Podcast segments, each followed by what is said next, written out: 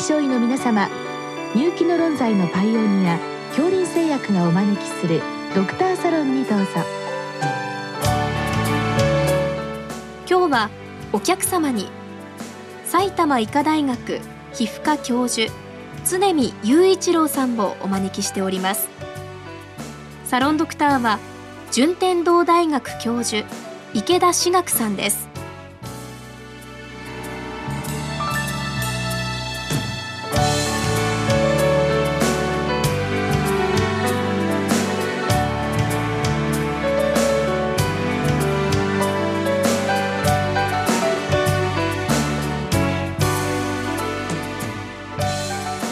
常見先生よろしくお願いします、はい、よろしくお願いします。今日はアトピー性皮膚炎において血清タークがコーチとのことですがというご質問なんですけども、はい、まずあのこのタークっていうのはどんなものなんでしょうか？はい。まあ、あの TH2 ケモカインの一つなんですけれども、えーまあ、樹状細胞ですねランゲルハンス細胞とかあとリンパ球なんかが作ってでこの相手になる受容体が CCR4 という受容体でこれが TH2 のリンパ球に発現していると TH2 細胞に発現しているということで、まあ、タルクがアトピーのあの皮疹の現場で受容細胞とかリンパ球が作ってそれが、えー、TH2 細胞を呼び寄せてきてですね炎症をさらに高度にさせるという、まあ、そういう働きをしています。当初はなんか表皮角化細胞が産生するという話だったんですけど、それはどうなったんでしょうか、はい、えっと、当初はですね、えー、ケラチノサイトが作ると言っていたんですけれどもどうもですね、えーまあ、免疫染色とかなんとなく染まってるような感じなんですけれどもでしかもハーカットというあのケラチノサイトのセルラインがすごく作るということで実験に使われたんですが、まあ、本当のノーマルのケラチノサイトを取ってくるとですねあの作らないんではないかということが、え、言われ始めて作らないっていう断言する論文が2本ぐらい確か出たと思うんですけれどもということで現在は、えー、樹状細胞とかリンパ球が作ってケラチノサイトは、えー、作らないということになっています。なるほどじゃあ、まあ、表皮ではなくて神秘の成分が作るということですね。はい、そうですね。であのアトピー性皮膚炎ではこれが高知になるというんですけども、はい、あのまあこれが保険適用を取る前に臨床試験をやられてると思うんですけど、はいはい、どういった形の研究がされたんでしょうか？えっとですね、これもともとは、えー、僕が東大にいる頃に動いたプロジェクトなんですけれどもあの、まあ、研究をよく一緒にやっていたアレルギーリウマチ内科の先生方が喘息でこのタルクが高知になるということを、えー、研究されていまして、まあ、そこからの横滑りで皮膚でも測ってみたらアトピー性皮膚炎で非常に高知になっていると。で今仙台で開業されている柿沼先生がすごくその辺の仕事をされたんですけどもで高知になっていると。でいろんな他の疾患も測ってみてもですね、えー、ほとんどの疾患でではそんなに上がらないと一部水疱性類天疱瘡とか、えー、皮膚のリンパ腫ですね筋状側肉症なんかは高知になるのでちょっと注意しないといけないんですけど、まあ、大まかに言うとほとんど他の疾患では上がらなくてアトピーだけだということで、まあ、アトピー性皮膚炎のバイオマーカーになるんじゃないかということで、えーまあ、臨床試験をやって検査薬として、え、認可してもらったという流れです。でこの際のこのアトピー性皮膚炎の重症度というのはどういう目安なんでしょうか、はいえーと、当時はですね今よくイージーなんていうスコアやってますけど当時はスコラットという、まあ、比較的もう世界共通のスコアで、まあ、皮疹の面積と、えー、皮疹ですね後半とか球疹とか皮疹とあとかゆみと不眠をですね総合的に、えーまあ、合計してスコア化する重症度のスコアなんですけども、まあ、それで軽症中等症重症とアトピーの人を区切った時にタルクの値が軽症より中等症中等症より重症と、えー、上がっていくということできれいに相関が見られると。しかも、えー、治療をすると下がるということもしっかり分かったので、まあ、これはバイオマーカーになるだろうということになったわけです。なるほど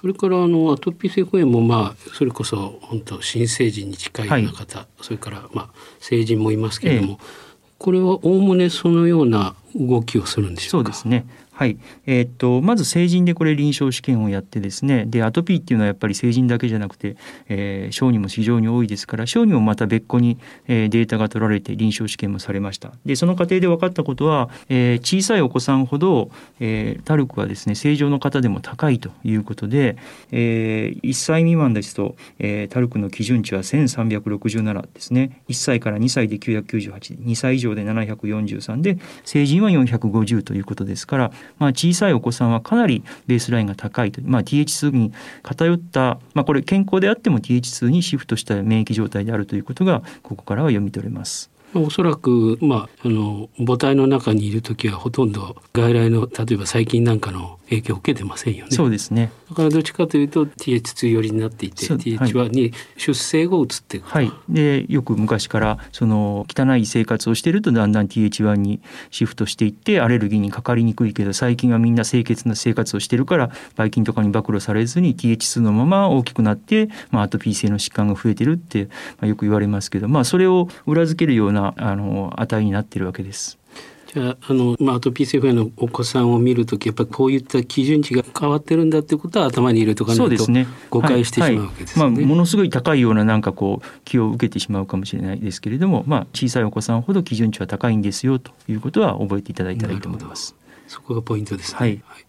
それと、えー、まあ、実際に臨床の場でですねあの先生があのアトピー性肺炎の患者さんを見た時、はい、どういうふうにこのタークを、はい採血して見ていくんでしょうはい、えーと、タルクというのはですねあのこれがなければアトピーが診断できないというわけではなくてですね、えー、診断はあくまでも臨床的に行うわけなんですけれども、まあ、患者さんっていうのはあの皮疹の症状を我々が説明するよりも数字を見せた方が、まあ、理解してくれるということもありますのでまず初診の時に必ず測っておきます。でそれで、まあ、数字を見せながらですね、まあ、皮疹も重症だけど数字見てもこんだけ重症だからやっぱりあの体の中の炎症が強いからしっかり治療しましょうねっていうような、まあ、導入の部分で使った後まあ大体2ヶ月ぐらいですね治療外来1回か2回か挟みながら治療していくと、まあ、結構落ち着きますので落ち着いた頃にもう一回採血しますとタルクっていうのは非常に速やかに臨床症状と一緒に低下しますからあのすごく下がるんですね。例えば3,000ぐらいあった患者さんが2回目の採血で1,000とかになりますと、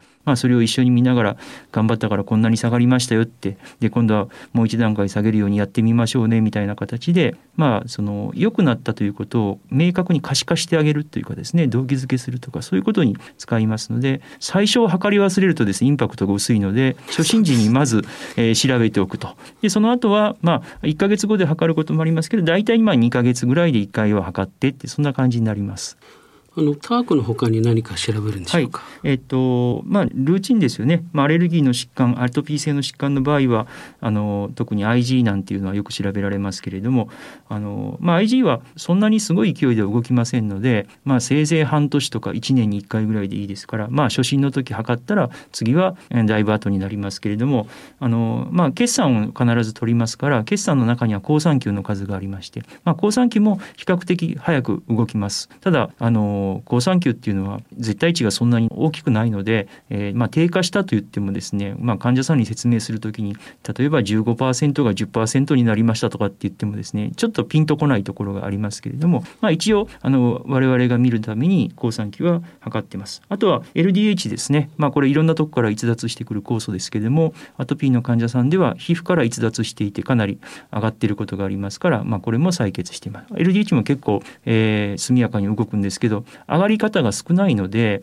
まあ、下げ幅がちょっと少なくて患者さん的にはあのパッとしない見え方かもしれないです。えーと、あと IgE は調べるんでしょうか、はい、え IgE はあの初診の時に測って、まあ、結構アトピーの方特にあの罹患期間が長い方はかなりの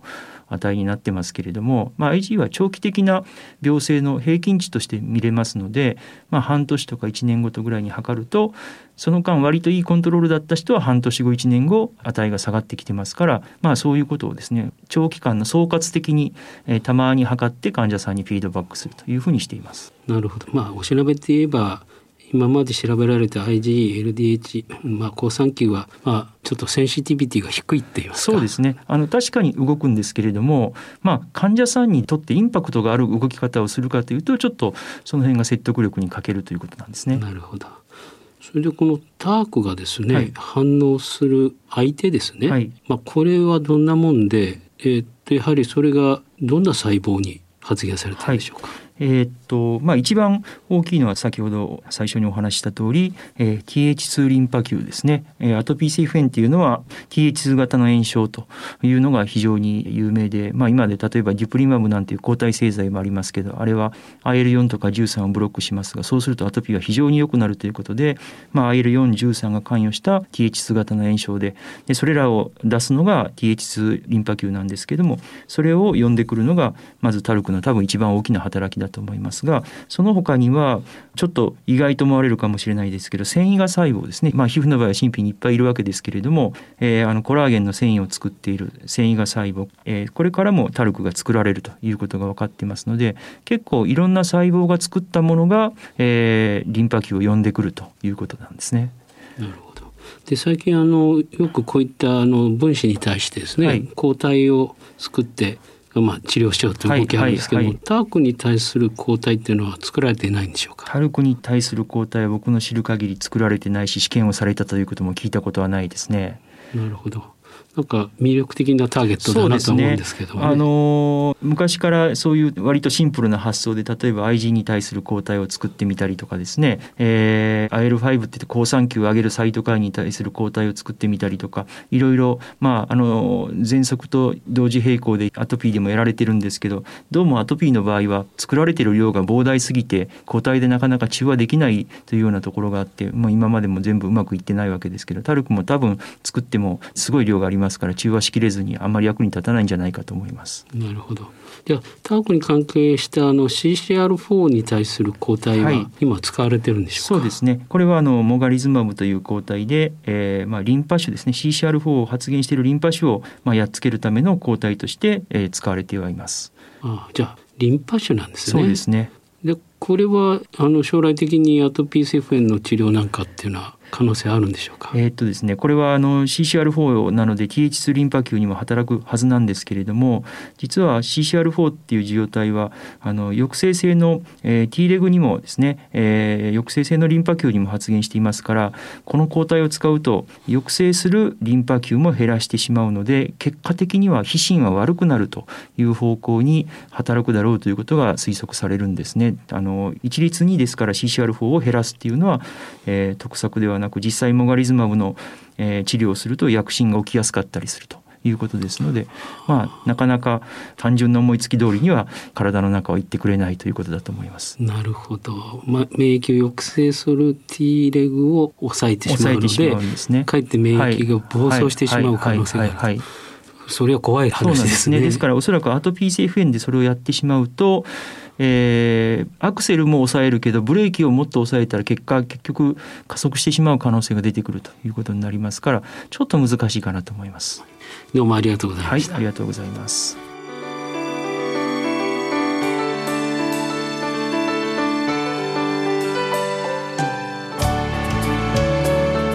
今日のお客様は埼玉医科大学皮膚科教授常見雄一郎さん。サロンドクターは順天堂大学教授池田志学さんでした。それではこれで恐林製薬がお招きしましたドクターサロンを終わります。